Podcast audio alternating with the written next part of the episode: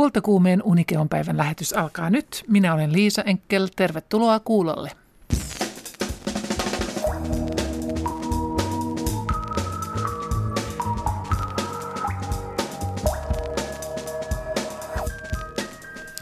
Kultakuumeessa kansainvälistä uraa tekevä nykytanssija ja koreografi Valtteri Raekallio paljastaa, miksi hän koreografina haluaa pois perinteisiltä lavoilta – Kapellimestarin urasta unelmoiva Eero Lehtimäki kertoo balettitunneistaan, akustiikkaopinnoistaan ja siitä, miten hän valmistautuu kapellimestarikilpailuihin.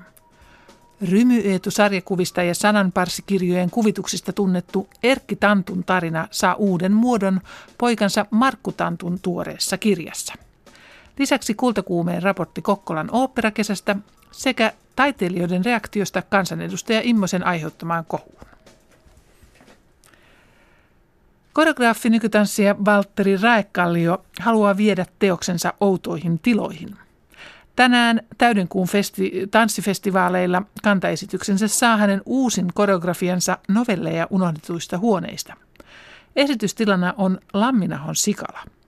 Kansainvälistä uraa tekevä Raekallio tanssi viime viikolla Barcelonan juhlaviikoilla. Mä olin esiintymässä semmoisen norjalaisen koreografin kuin Iina Kristel Johannessen hänen ryhmän kanssa, jos mä oon nyt tanssinut pari-kolme vuotta. Tämä on mun toinen projekti, mitä mä teen heidän kanssa nimeltään The Guest, ja meillä oli siellä, siellä kaksi esitystä. Siellä on aika laaja niin nykytanssiohjelmisto, tämmöisiä eurooppalaisia isoja ryhmiä käy siellä keikalla. Semmoinen yksi oikein hieno, mistä itse pitää tänä vuonna, esimerkiksi oli semmoinen Peeping Tom-niminen ryhmä Belgiasta, jolloin ne on tehnyt jo pitkään pitkään 10-15 vuotta hienoja, hienoja teoksia ja pari-kolme kaveria tanssii siellä, että se on yksi semmoinen hieno, jos sattuu Peeping Tomin kanssa samaan kaupunkiin, niin ehdottomasti kannattaa mennä katsomaan. Nyt tänään maanantaina 27. päivä heinäkuuta on sinun teoksesi novelleja unohdetuista huoneista kantaesitys. Millaisista teoksista on kyse? No tota, tämä on tämmöinen niin kuin paikkasidonnainen tanssiesitys, josta voi sanoa, että se on niin kuin immersiivinen, eli yleisö vaeltaa ikään kuin sen esityksen sisällä – me ei niin kuin yleisön ei tarvitse sen kummemmin tota, olla interaktiossa teoksen kanssa, että me ei oteta ketään katsojia mukaan esitykseen, mutta että tämä on sillä erilainen esitysmuoto, että tässä ei, ei istuta niin kuin teatteritilan penkillä, vaan tämä on tosiaan rakennettu tämmöiseen sen alueen isoon maalaistaloon nimeltä Lammin Ahon Sikala, jossa meillä on sitten useampi, useampi rakennus käytössä, joiden sisään ja puitteisiin mulla on tämä esitys, esitys tehty.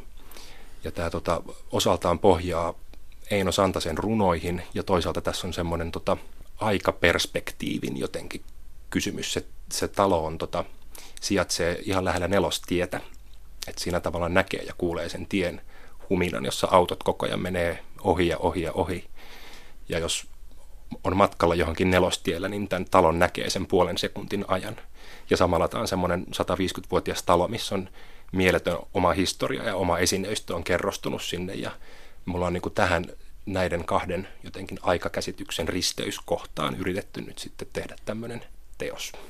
Valtteri Räikallio, sinä olet tunnettu tämmöisistä merkillisiin tiloihin äh, tehdyistä koreografista. Miksi sinua kiinnostaa merkilliset tilat? Nyt olet tuolla Sikalassa, mutta aikaisemmin olet ollut vaikka missä. Joo, siis tota, no se liittyy oikeastaan just tähän, että kun mä itse edelleen esiinnyn tanssijana muiden teoksissa, jotka tapahtuu pääsääntöisesti niin kuin iso, isolla teatteri, teatterinäyttämöillä tai erikokoisilla teatterinäyttämöillä, niin mä sitten jotenkin on itse ollut hyvin kiinnostunut siitä, että mitä jos sen esityksen tekeekin niin kuin toisenlaiseen tilanteeseen ja jos, jos myös katsojat joutuu ikään kuin liikkumaan sen esityksen mukana, esimerkiksi seuraamaan esiintyjä paikasta toiseen, niin että liikkuuko niiden katsojien fyysisen liikkeen myötä myös jotain niiden mielessä tai kokemusmaailmassa niin kuin eri tavalla. Mutta mitä se tuottaa tanssijalle ja koreografille, kun yleisö liikkuu myös? No toki se tuottaa niin kuin omia haasteita, mutta se mitä siinä saavutetaan helposti on esimerkiksi mahdollisuus muuttaa niin kuin perspektiiviä, eli lähikuvat, jos puhuisi niin kuin elokuvan kielellä, on mahdollisia. Eli siis katsoja voi tulla ihan tai esiintyjä voi tulla vaikka katsojan, katsojen keskelle tai ihan lähelle. Toisaalta voi olla hyvin kaukana eri tavalla niin kuin joustavammin kuin teatteritilassa, missä taas sitten niin kuin katsojen paikat on, on fiksattu lattiaan kiinni. Ja sitten samalla tässä niin kuin jotenkin pystyy ottamaan yhdeksi esiintyjäksi kokonaan sen tilan. Eli sen tilan merkitys on mulle hirveän, hirveän tärkeä. Ja just no mä oon tehnyt teoksia muun muassa niin pommisuojaan tai isoon teollisuuskiinteistöön, tämmöisen bunkkerityyppiseen betonihalliin. Ja niistä kaikissa on niin kuin hyvin vahvasti oma henki, minkä luominen sitten taas niin kuin lavastamalla teatteritilaan musta tuntuisi niin kuin, no, äärimmäisen vaikealta tai sitten jotenkin falskilta. Että nyt me voidaan niin kuin, asettua suhteeseen johonkin konkreettiseen paikkaan ja samoin katsoja näkee sen paikan. Totta kai tulkitsee omalla tavallaan, mutta että me asetutaan niin kuin erilaiseen tilaan ja se tuo jotenkin erilaisen tunnelman esitykseen. Luin tuossa äsken kuvauksia nykytanssiteoksista ja ja ihmettelin sitä kieltä. Ja sinä olet itse liikekielikomissa hyvin mukana, vahvasti mukana ja ilmeisesti olet jonkin sortin kielimies myöskin, niin haluan kysyä sinulta, että miksi kun puhutaan nykytanssista, niin käytetään niin merkillistä taidekieltä tai tämmöistä dadaa? Joo, se on erittäin hyvä kysymys ja siis varmasti niin kuin ihan, ihan suoraan ja konkreettisesti liittyy siihen, että hyvin moni asia, mikä tanssissa on keskeistä, ei ole kauhean helposti niin kuin kielellistettävissä. Että joku semmoinen fyysinen kokemus tai fyysinen tunne, niin se klisee sanoa, mutta että se tavallaan pakenee ehkä semmoista kielellistä tai niin kuin älyllistä merkitystä joskus. Toki voi tehdä myös täysin käsitteellisiä tai akateemisista lähtökohdista toimivia teoksia, mutta tosi monesti, jos tehdään akateemisista lähtökohdista lähteviä teoksia, niin monesti niiden se esittelykieli on vielä vaikeampaa, kun siihen sekoittuu sitten sellainen niin akateeminen puhe tai filosofinen puhe ja sitten tämä tämmöinen taidepuheen traditio, mutta siis se on, se on hyvin vaikeaa niin kuin etsiä kielellisiä merkityksiä niille asioille, jotka vaikka fyysisessä liikkeessä kiinnostaa, että siis ja sitten kuitenkin me ollaan niin kuin sidoksissa kieleen. Me, meidän täytyy pystyä jotenkin myös kommunikoimaan siitä puhumalla tai kirjoittamalla, että niin kuin myös sitä kautta yrittää jotenkin tuoda sitä katsojia lähemmäksi, mutta että tämä on, se on niin kuin vaikea, vaikea kenttä kyllä. Mietin tuossa just itse käytit sanaa immersiivisyys ja tuossa esitteessä, täydenkuun festivaalin esitteessä puhutaan immersiivisyydestä, niin eikö tuota sanaa olisi voinut sanoa, että yleisö seuraa mukana tai jotenkuten yksinkertaisemmin selkokielellä? Joo, siis toi on ilman muuta tuommoista niin laina, lainasanan käyttöä. Mä jonkun verran pelaan tosi tämmöisillä uudissanoilla ihan kiusalla, niin sen takia mulla on paljon kirjailijaystäviä, joita se aina ärsyttää. Mä kutsun muun muassa tätä omaa niin kuin, toimintaani fyysiseksi mielenteatteriksi, mikä ikään kuin ihan oikeasti on just sitä, mitä mä yritän tehdä, mutta se on myös vähän niin kuin tämmöinen tota, silmän isku omaan ystäväpiiriin, mutta tota, Joo, siis to- toki immersiivisen, niin kuin voisi sanoa, ihan katsojan upottava, teoksen sisään upottava tai jotenkin tällainen kuvaillen. Tässä varmaan niin kuin osittain johtuu se immersiivisyys sanan käytöstä, se, että se on tämmöinen niin kuin kansainvälinen sana, immersive theater esimerkiksi, tai immersive performance, että tavallaan niin kuin siinä viitekehyksessä toimitaan, mutta että siis tämä uudiskieli ja lainasanat on niin tämmöinen asia, mitä jotenkin ihan pääse pakoon, ja sitten melkein käyttää sillä vähän niin kuin kiusotellen välillä. Näin totesi fyysistä mielenteatteria tekevä koreografi Valtteri Raekkallio. Kapellimestarin urasta unelmoiva Eero Lehtimäki oli viime lukukautena vapaalla Sibelius Akatemiasta, koska opiskeli Itävallassa ja toimi harjoittelijana Viidin valtion oopperassa. Ballettitunneista ja kaikenlaisista, kaikenlaisista musiikkigenreistä nauttiva muusikko opiskelee myös akustiikkaa Aalto-yliopistossa ja valmistautuu kapellimestarikilpailuihin. Klarinetillaan suloääniä puhalteleva Eero Lehtimäki maalailee sävelillään mielikuviaan tapaamisista ihmisistä.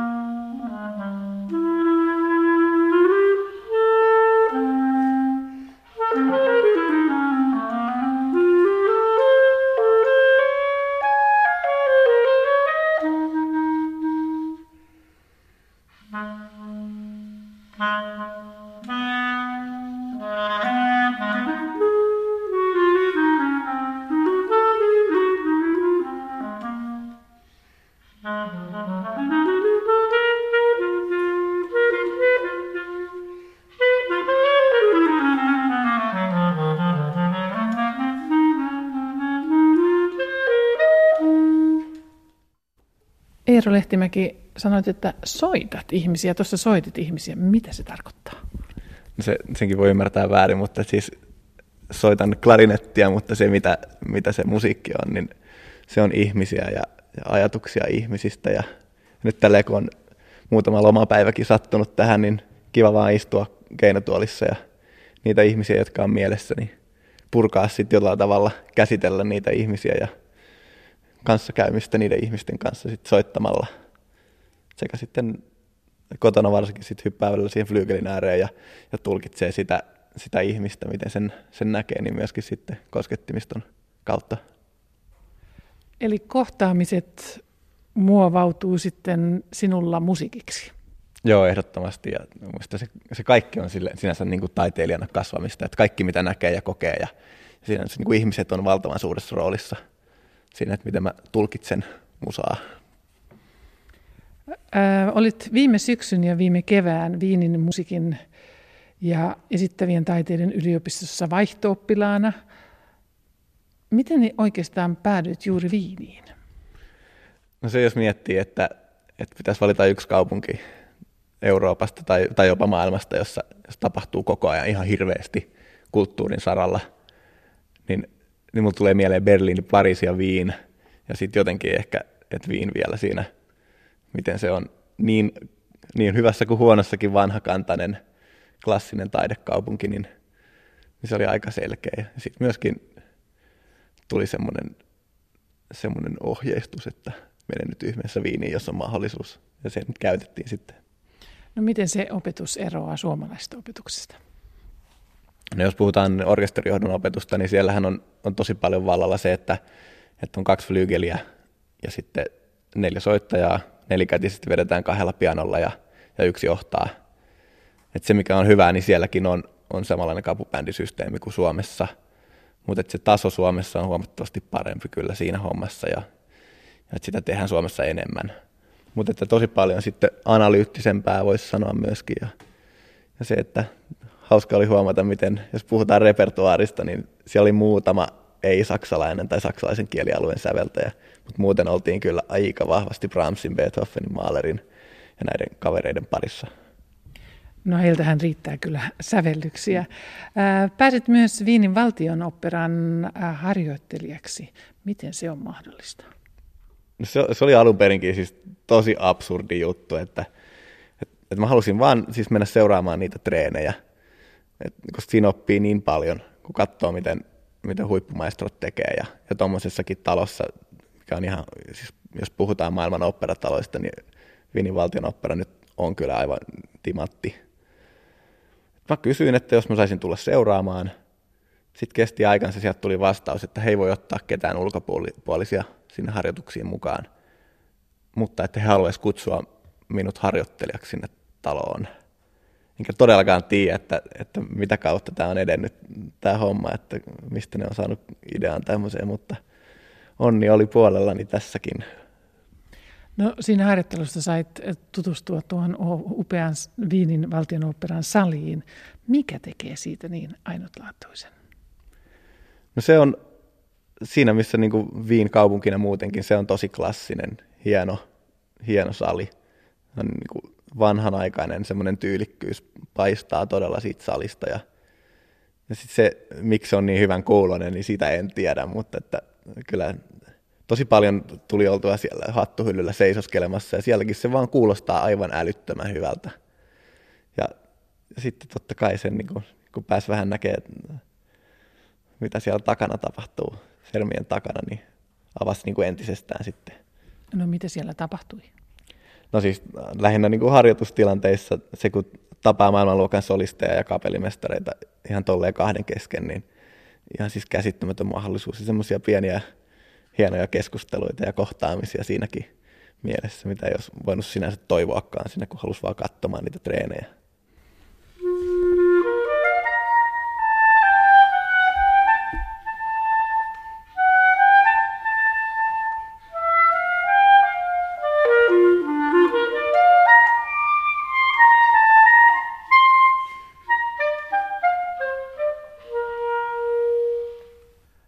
Tänään ollaan Yleisradion M2 tässä kuuluisessa musiikkistudiossa ja sinua kiinnostaa myös akustiikka niin vakavasti, että opiskelet sitä Sibelius Akatemian sen lisäksi, että olet Sibelius Akatemiassa kapuoppilaana ja klarinettistina, niin, niin opiskelet akustiikkaa Aalto-yliopistossa. Mitä nämä akustiikka-opinnot antavat musiikille? No sinänsä jos miettii kapun työtä tai kapellimestarin roolia, niin sitä tietyllä tavalla on semmoinen yli-ihmiskuva, tai niin kuin ihmiset jotenkin näkee, että kapu on se, joka tekee kaikkea ja vetää joka narusta. Ja tietyllä tavalla se onkin, että se ei riitä, että on muusikko siinä hommassa mun mielestä, vaan se vaatii semmoista pientä psykologista silmää totta kai, mutta että, että kaikki ymmärrys on kuitenkin kotiin päin. Et sinänsä sitten se, että kun pystyy vielä hahmottamaan, että mikä asia vaikuttaa konserttisalin sointiin tai, tai soittimien, että miksi jollain soittimella on semmoinen sointiväri kuin sillä on. Ja sitten kaikki yleisäväsarjat, huiluäänet ja kaikki nämähän on sinänsä puhtaasti akustiikkaa. Miltä tämän studion akustiikka kuulostaa akustiikkaa opiskelevalle? Sinänsähän tämä on mielestäni hauska yhdistelmä, että se akustiikka kuitenkin, se miten sitä lähestytään yliopistopuolella, niin se on numeroita ja matikkaa ja fysiikkaa. Et se, että sitten jos mietitään konserttisaliakustiikkaakin, niin totta kai se koostuu niistä, mutta et se mikä siinä on oikeasti, niin sitä lähestyy kyllä enemmänkin sit taiteilijan korvin. Että semmoisia ilmiöitä kuin, että onko siinä hyvä fiilis olla, niin tommoset, ei tuohon ole numeroita, että, tai että millä mitataan, onko se kiva sali. Se koostuu niin monesta, jotka on perimiltään fysikaalisia ominaisuuksia, kaiut, kaikki tämmöiset asiat, se, että onko kylmä vai lämmin sali, se on sitten jo, jos en puhu nyt lämpötilasta, vaan soundista, niin se, se on sitten jotain semmoista, mitä tässäkin esimerkiksi, tässä on kaikua, mutta toisaalta semmoista pientä lämpöä, että, että tässä on kiva soittaa, mutta se, mä en lähesty sitä sit tässä tilanteessa ollenkaan oikeastaan teknisen akustiikan kannalta fysiikan mielessä. Sanoit, että taiteilijaksi opiskelevan ihmisen on hyvä tutustua eri aloihin, niin se on vienyt sinut jopa balettitunneilla. Miten ihmeessä, Eero Lehtimäki? No se oli myös semmoinen, ei ehkä pitkäaikainen unelma, mutta että myös semmoinen, että jo siinä se idea, että, että aikuisena nuorena miehenä lähtee tanssimaan balettia, niin se tietty herättää helposti semmoisen, että, että miksi tai mitä, mitä ihmettä. Mutta että, että se oli jopa osa syy siihen. Sitten toisaalta totta kai, jos ajattelee, että aikoo johtaa balettia joskus ja ymmärtää se, että mitä siellä stagella tapahtuu, että mitä tanssia tarvitsee orkesterilta. Ja se, siinä nyt huomasi sitten Viinissä, kun yhden näytöksen tanssi, jossa käytetty tempo ei ollut sama kuin harjoituksissa. Että kuinka pienestä tanssia sitten saa häiriön aikaiseksi siihen näytökseen. Niin siis äh, tanssit myös Viinissä, mutta sitä ennen olet ilmeisesti opetellut pliet ja kaikki nämä asiaan kuuluvat asiat täällä Suomessa. Siis tuommoinen pitkä metri 90 senttinen mies, niin miten se taipuu? No metri 83 vielä taipuu onneksi, että on siinä oma työnsä tietysti ja venyttelyä, venyttelyä, mutta kyllä siinä aika semmoinen nöyrtymisen paikka, jos muuten luuli, että, että hommat menee hyvin ja tässähän pärjää, niin sitten kun menee Mimmien kanssa sinne ballettitunnille ja se jalka ei vaan nouse sinne 90-180 asteeseen, niin kyllä siinä tuli turpaa niilläkin tunneilla. Mutta liikunta ei ole kuitenkaan ihan outo laji sinulle, että olet tehnyt muunlaista liikuntaa aikaisemmin. Joo, joo, ja totta kai niin kuin täytyy itsestään pitää huolta, jos ajattelee, että, että kapellimestarin, jos työnkuva on semmoinen, että eläkkeelle ei mennä ikinä niin kuin ihailee näitä, että Jorma Panulle, joka porskuttaa aina vaan ja hyvässä kunnossa ja, ja näin poispäin, niin kyllä sitä täytyy kunnosta huolehtia ja sinänsä sekin, että miksi tässä ollaan, niin johtuu juuri liikunnasta tai urheilusta tietyllä tavalla. Että Millä tavalla?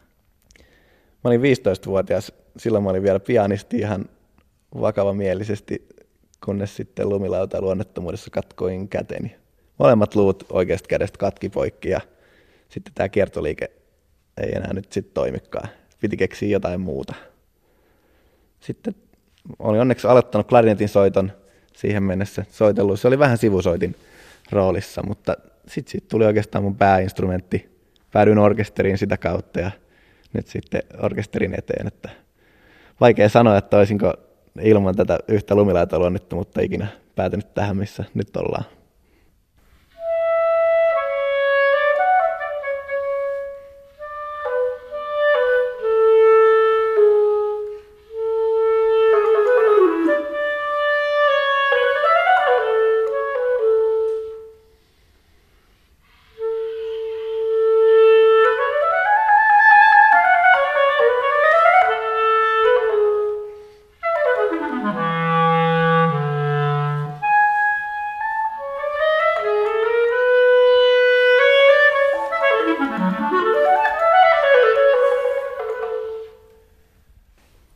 Eero Lehtimäki Sibelius Akatemian kautta Viiniin ja nyt takaisin Suomeen. Sinulla on monta rautaa tulessa, ei vain tuo klassinen musiikki.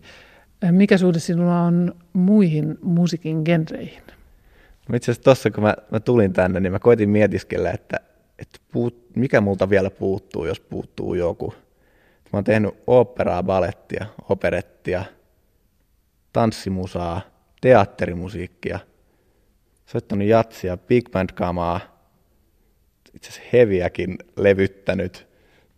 Itse asiassa se kyllä klarientistina ja fonistina, että ei sinänsä niin kuin mitenkään ihan ylilyöntiä, mutta, mutta kun tuntuu, että vähän joka genret on kyllä tanssimusat, lattarit, että se on jotain semmoista mieletöntä kiinnostusta kaikkea kohtaa, joka, joka tietyllä tavalla mun mielestä on, on kyllä myöskin voimavara sitten, kun tehdään klassista musiikkia jos ajatellaan varsinkin uutta musiikkia, niin se hirveästi yhdistelee enemmänkin semmoista crossoveria, että tosi paljon kaikki tyylit alkaa sekoittua ja hyödyntää toinen toisiaan.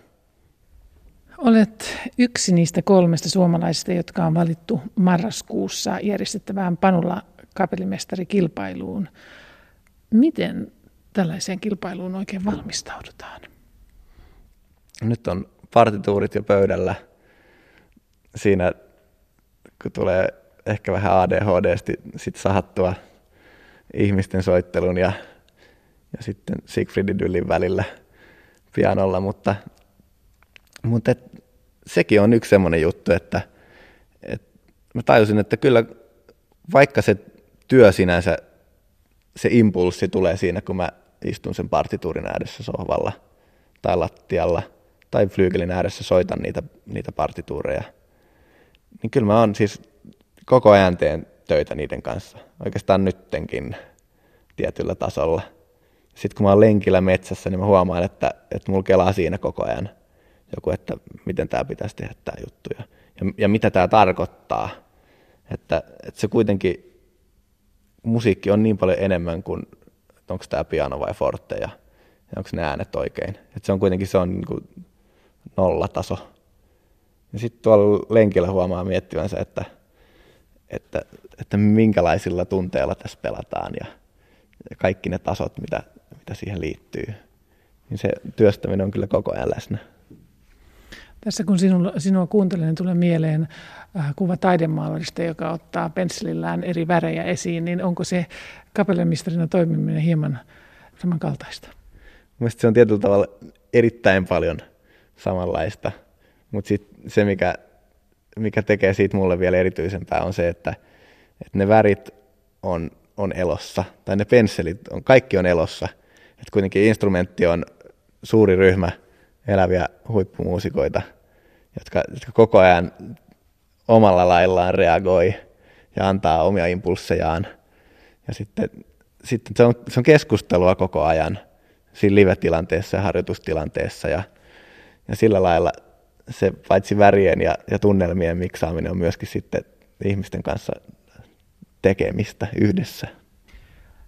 Mikä sinua tuossa kapellimestariurassa kiinnostaa, kun suhtaudut asioihin näin vakavasti jo nyt? No totta kai siis, siis tämä maalaaminen, mistä, on puhuttu. Ja sinänsä mun mielestä on kauhean tärkeää niin kuin elää ja, ja tuoda omia kokemuksia ja, ja kaikkia taiteita ristiin nähdä maalauksia ja tuoda niistä sitten omaa sinne. Mutta jotenkin nimenomaan se, se ihmisten kanssa rakentaminen. Et kun se, se teos tehdään, tehdään sillä ajatuksella, että, että siinä on itse kapelimestarinen, ei voi tuottaa ääntä, tai voi, mutta mieluummin ei tuota esityksen aikana ääntä, vaan saa puhtaasti visuaalisella toimenpiteellä ja semmoisella läsnäolollaan sitten soittajille semmoisen, olon ja semmoisen, semmoisen flown, millä se sitten rakennetaan yhdessä. Ja sitten myöskin se, että, että voi ottaa joltain soittajalta jonkun idean tietyllä, tietyllä tavalla myöskin. Että se, se just, että onko se Panula vai kukaan puhunut siitä, että pitää olla introvertti, ekstrovertti tai ekstrovertti, introvertti tai tietty sekoitus tätä kaikkea. Ja, ja sitä mä ehkä jollain tavalla onkin. Mun mielestä se on, se on mahtavaa justiinsa kohdata ihmiset siinä tilanteessa ja rakentaa sitä yhdessä näistä ihmisistä.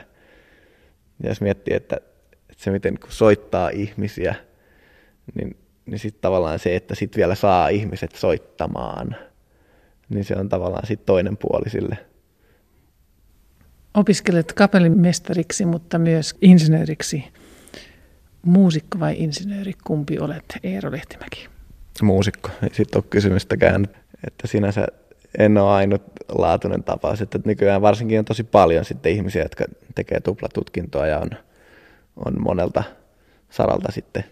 Ja se on totta kai paitsi, että hyvä plan B, niin taas semmoinen laajentaa sitä näkemystään. Ja, ja niin kuin muusikoissa on hirveän paljon ihmisiä, jotka vaikka ei olisi opiskellut jotain muuta, niin sitten kuitenkin tosi paljon panostaa johonkin vaikka filosofiaan tai, tai runouteen tai ihan mihin tahansa, vaikka sitten niin teknisen päänkin alaan. Ja Pierre Boulez on esimerkiksi insinööri ja säveltäjä ja kapellimestari.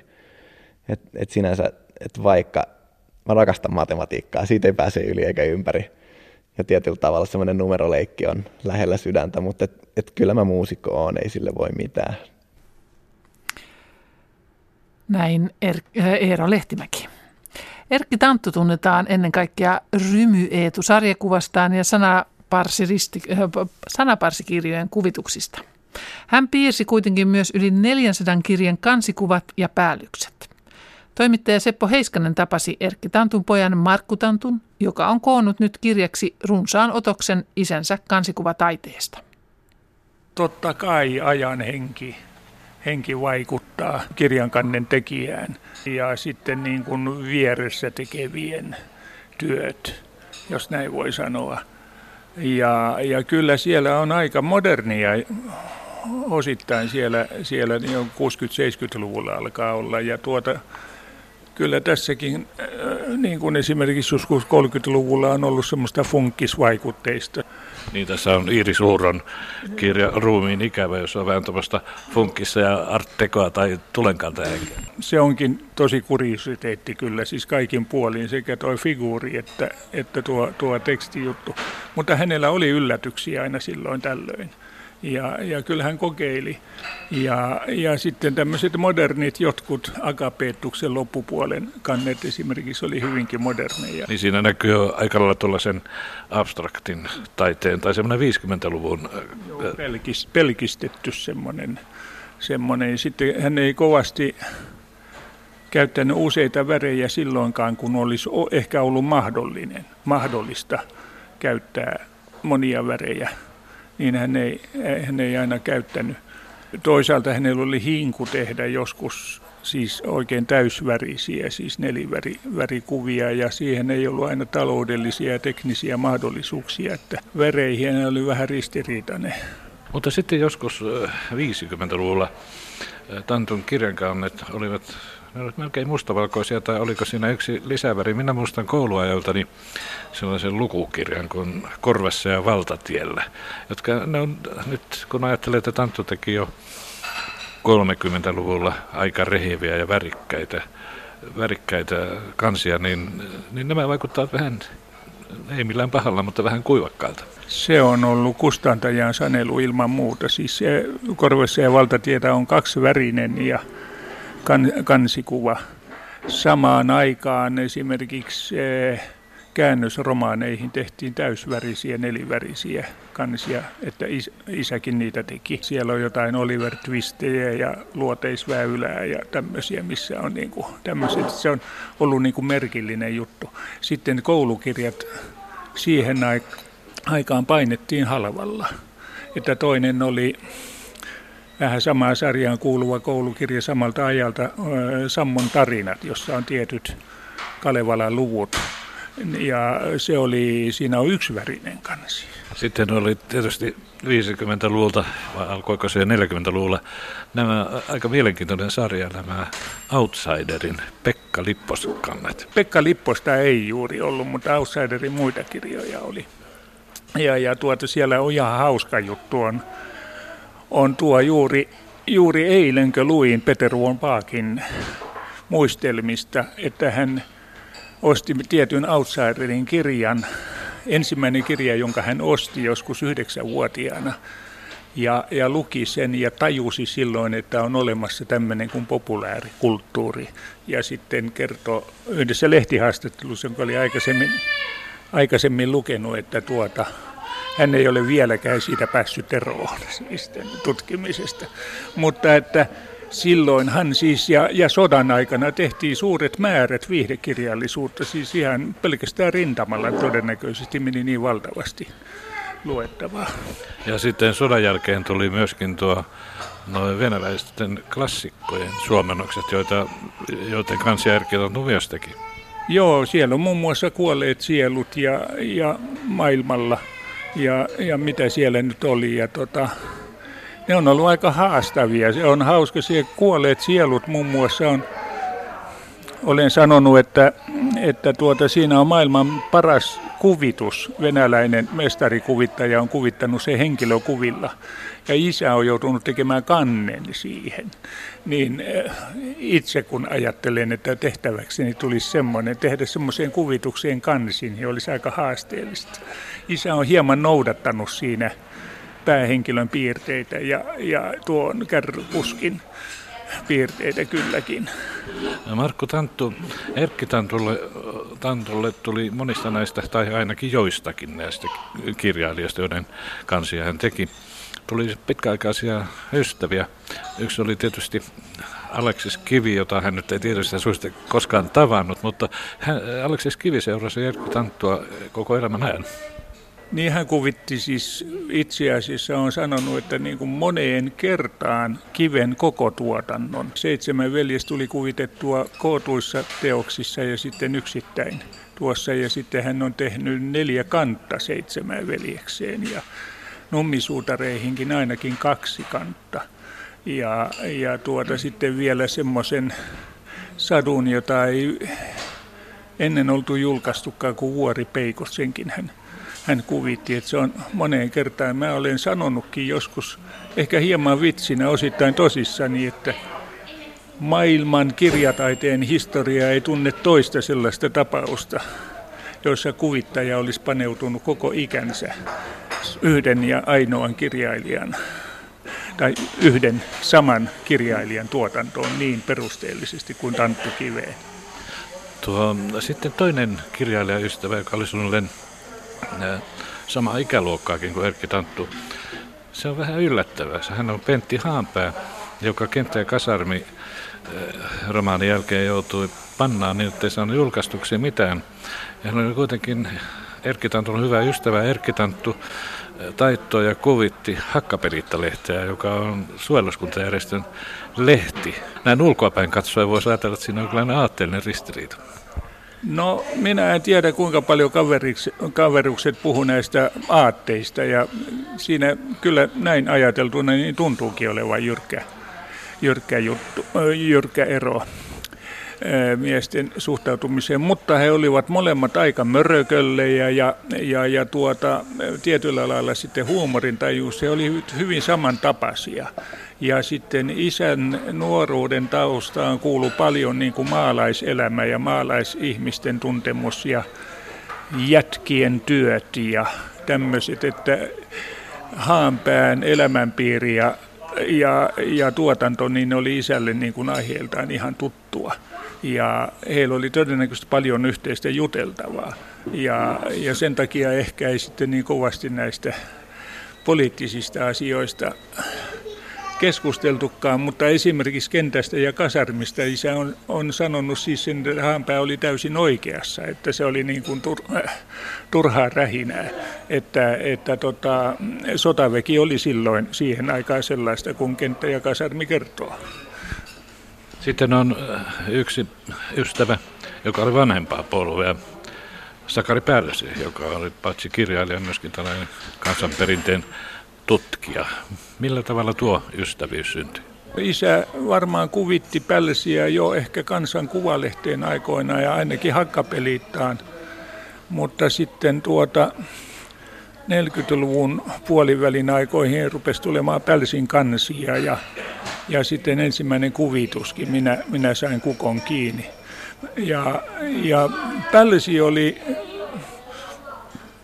visuaaliselta kyvyltään ihan suuremmoinen ihminen. Hän ymmärsi kuvia, siis oli itse erittäin taitava valokuvaaja ja ymmärsi kuvan merkityksen. Ja mielenkiintoinen on, olen nähnyt semmoisen kirjeenpätkän, joka on kustantajalle, jossa Pälsi kertoo, että hänen on nyt helppo kirjoittaa tietyistä niistä poikatarinoiden henkilöistä, koska Tanttu on piirtänyt niiden kuvat.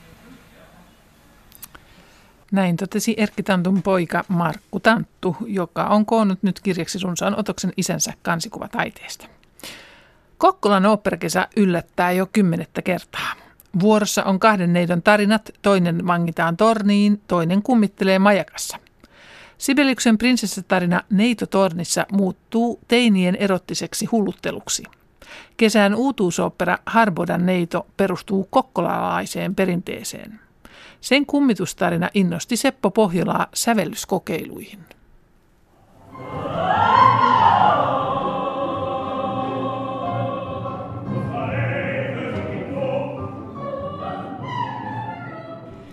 Kun jouduin pohtimaan sitä perustavanlaatuista kysymystä, eli että miten, miten ilmaista kummittelua oopperassa. Siinä oli tavallaan mulla kaksi vaihtoehtoa, että joko tota, hakisin semmoista äärimmäistä vokaalista ilmaisua, että kaikki huudot, kuiskaukset, huohotukset, narinat, mitä ikinä vaan voi olla. Ja äh, semmoiseksi pääideaksi tuli sitten se, että tämmöisen suomalaisten neitolaulujen klassikoiden käyttäminen niin kuin nivominen osaksi tätä mun omaa kieltä, niin jossain määrin vieraannuttaen ja esimerkiksi kontrapunktisesti siellä on sitten käsiteltynä näitä keskeisiä. Yksi ruusu on kasvanut laaksossa, sä kasvoit neito kaunoinen, läksin minä kesäyönä käymään. Näitä siellä välähtelee sopivin väliajoin. Ja nythän tietysti Anu Komsilla on tällainen ääni, jota voi hyvin monipuolisesti käyttää. Miten tämän roolin kirjoitit hänelle? No totta kai tämä on niin sanotusti Anulle räätälöity ja häneltä tarkkaan kysytty, kysytty asioista. Jossain vaiheessa muistaa, että Anu sanoi mulle, että kolmivyöinen D on hänen hittiäänensä niin sanotusti. Ja, ja sitten siellä onkin yksi sellainen kohta, jossa tämä tota, neito, neito mesmeroidaan tässä viimeisessä neito, neitotarinakohtauksessa. Ja, tota, ja Anu sitten saa laulaa sitä kolmiviivasta d siinä sangen pitkään ja aivan hiiren hiljaa niin, että kyllä joka kerta yleisö ensin katsoo, että mistä tuo ääni ylimalkaan tulee, kun hän vielä siinä laulaa sen mukavasti selällään maaten.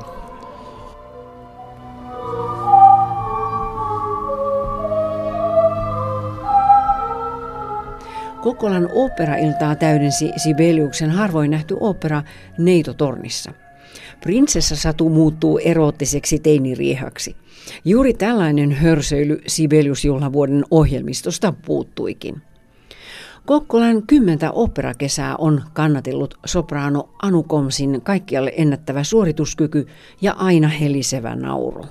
Kun aloitettiin, niin kaksi ensimmäistä vuotta oltiin ulkona ja, ja ensimmäinen Fikaron häät kesähän oli aivan unelma, että säät oli ihan fantastiset ja, ja sitten tietysti ajateltiin, että no kun tämä meni näin hyvin, niin miksei sitten uusita. No sitten kun oli uusinta vuosi, niin oli vähän tämmöinen kesä kuin nyt, että, että sato räntää suurin piirtein ja lämpöasteita kymmenen.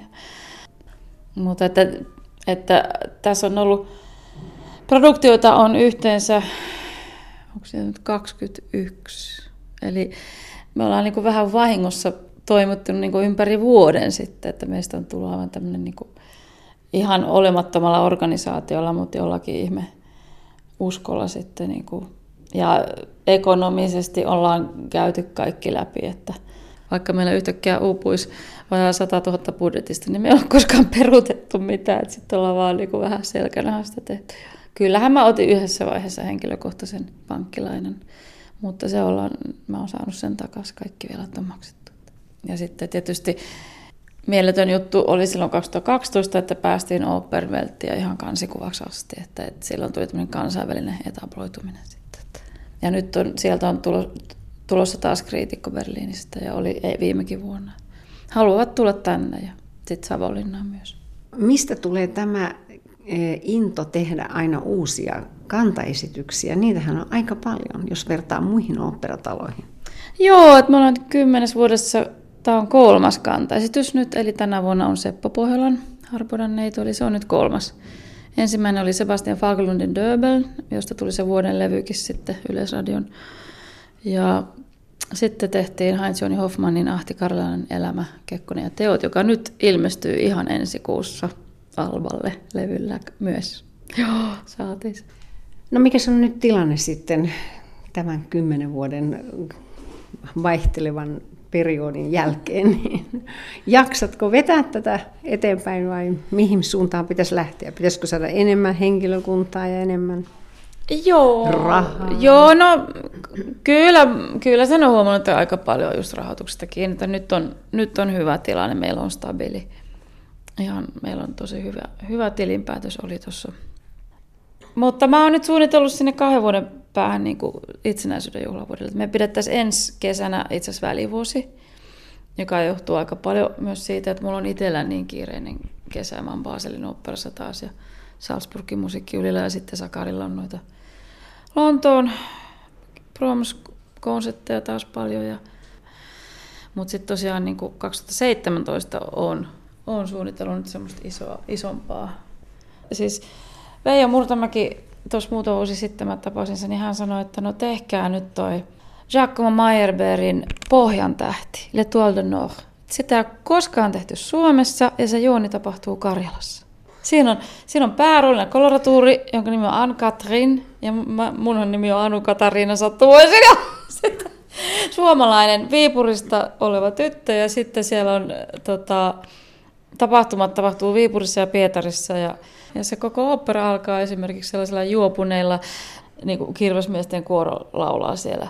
Ja se museo on ihan fantastista, siinä on niin kuin ihan uskomattomia kohtia.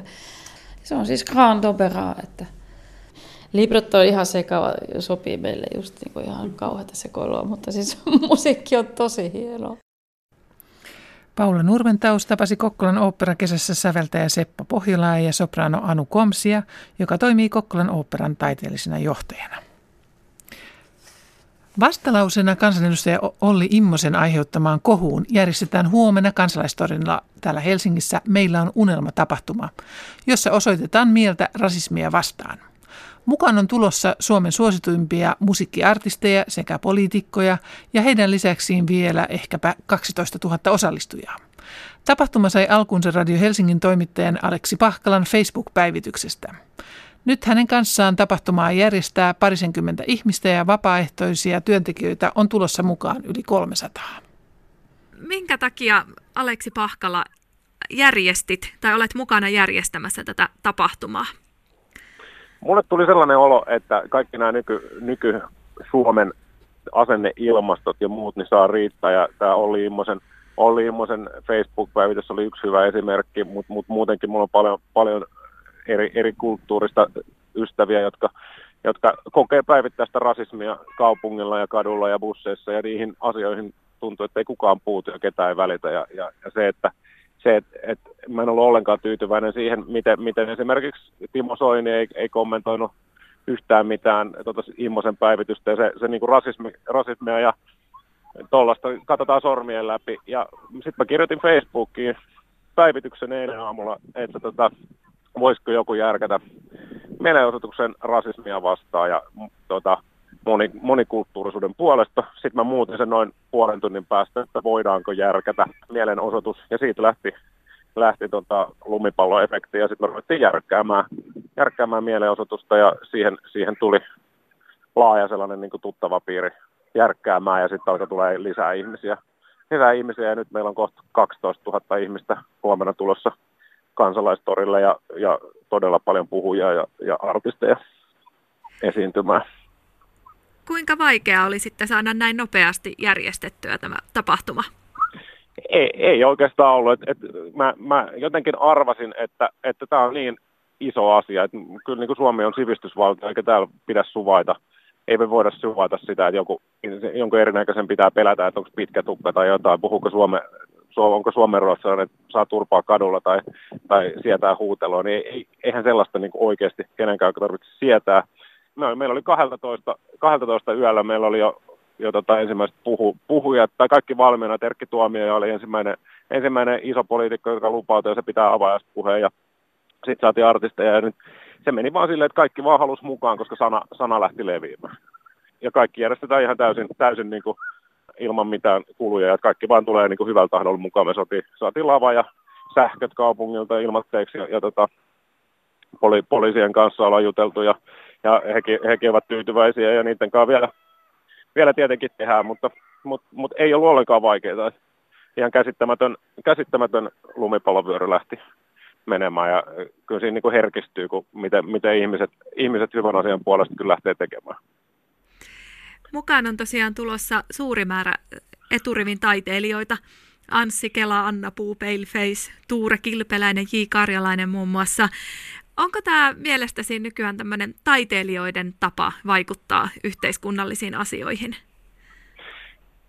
On se sitäkin. Kyllä mua, niin kuin, mun mielestä taiteilijat Suomessa pitäisi vaikuttaa enemmän. Meillä just Musta Barbari ja Prinssi Jusuf ilmoitti just äsken, että ne tulee. He, he Musta Barbari tavallaan tekee sitä parhaiten tällä hetkellä, sitä, sitä niin kuin yhteiskunnallista juttua muun muassa, mutta kyllä taiteilijat saisi enemmänkin. Ja se on minusta tärkeää, että yhteiskunnallisesti vaikuttavat henkilöt puuttuu tärkeäksi näkemiinsä asioihin enemmän ja nostaa kissaa pöydälle, koska tota, jostain syystä Suomessa katsotaan sormien läpi ihan liikaa, liikaa asioita, mihin, mihin pitäisi, ei, ei mun mielestä sivistysvaltion tarvitsisi katsoa kenenkään.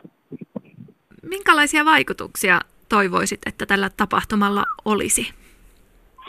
Sellaista, että, että tämä ei synnyttäisi lisää vihaa, vaan me ollaan kutsuttu tuonne kaikki, kaikista puolueista, just perussuomalaisetkin il, il, ilmoittautu mukaan – mukaan puhuja. Et, et, et tää, tällaiset asiat ei, jos, ei katsoisi mitään poliittista näkemystä eikä mitään eri kuplia tai muuta. Et, et tällaiset niin kuin, rasismia, rasismia ja, ja uskon, uskonnot ja muut niin ovat, ovat tota, asioita ja, ja monikulttuurisuus ovat asioita, jotka ovat itsestään selviä ja, ja että niistä on normaali puhua, argumentoida, sanoa ja myös niin kuin riitelemättä kaikista paras palaute on tullut yhdeltä ystävältäni, joka on, joka on tummaihoinen, joka sanoi, että hän, hän, on koko elämänsä, hän on koko elämänsä odottanut, että joku hänen ystävänsä tekisi asialle jotain.